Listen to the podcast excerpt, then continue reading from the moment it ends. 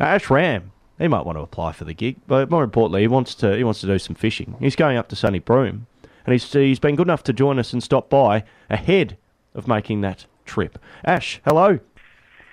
Hey, good morning, lads. Uh, a little bit of excitement is an understatement. Uh, have the opportunity to duck up to Broome, like you said. Uh, actually supposed to be jumping on a big bird in about 15 minutes, but uh, modern travel, the flight has been delayed. So the anticipation builds.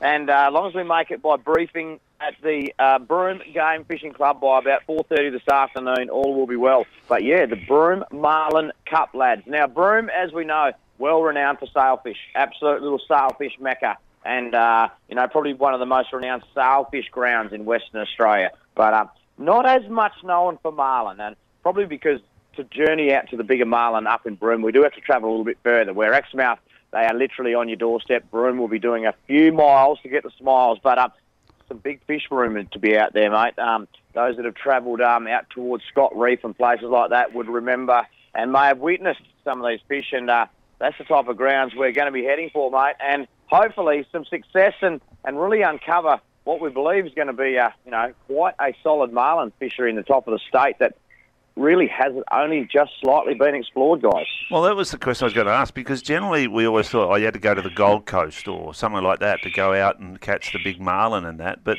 you mentioned sailfish, you see people catching them quite regularly, but the big marlin, uh, has WA been renowned for, for that or how? When was this all discovered? I would say building fishery, mate, and the respect and the respect from some of the skippers that you know Eddie Lawler and those guys that Josh and on strike have put in around the Exmouth region, mate. Really have put the marlin fishing in, in the north of WA on the map. And, and of course, Eddie did get that thousand pounder just the start of last year, I believe. Time flies, um, which really did put us on the map. That was the first thousand pounder landed in, in Western Australia, you know, under, under tournament conditions. So it is growing and getting respect around the world. Now, Exmouth is, is, is known as, as the centre point because the travel's not so far, that the marlin really are on your doorstep. Broome itself, lots of uh, lots of bigger fish um, out the back. So, but just travel being a little bit further. So uh, we're going to look to put this, put some miles in with this trip and see if we can't discover some of those those bigger fish. With hopefully, you know, who knows?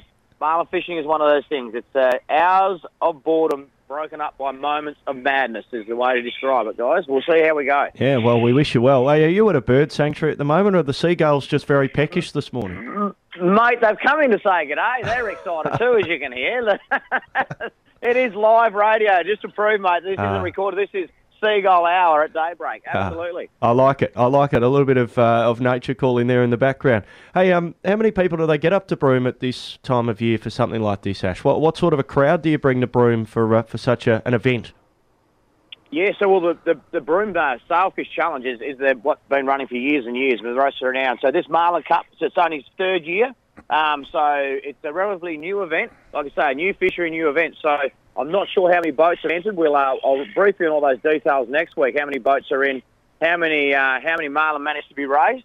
Um, and that'll be awesome. But I'll tell you one quick one before I go and head up to Sunny Broome. Down here locally, what's happened in the last 10 days, our freshwater fishery has really started to fire with a little bit of spring, a little bit of sunshine, guys. So those hanging around here, the southern part of the state, and love getting up in the hills, the rainbow trout have really hit their straps in the last seven to 10 days and starting to get on the chew with the springtime sunshine and springtime insects that get out and about on the water and um, and really get their bite fired up. So exciting times up on the hill, but there's also some nice freshwater uh, starting to fire up down here in the south, guys. Yeah, some nice weather coming this weekend, which will be conducive to throwing a line in the water for keen anglers. But uh, certainly where you're headed, Ash, the weather, the sun always shines at this time of year. We'll let you board the plane. Thanks for joining us.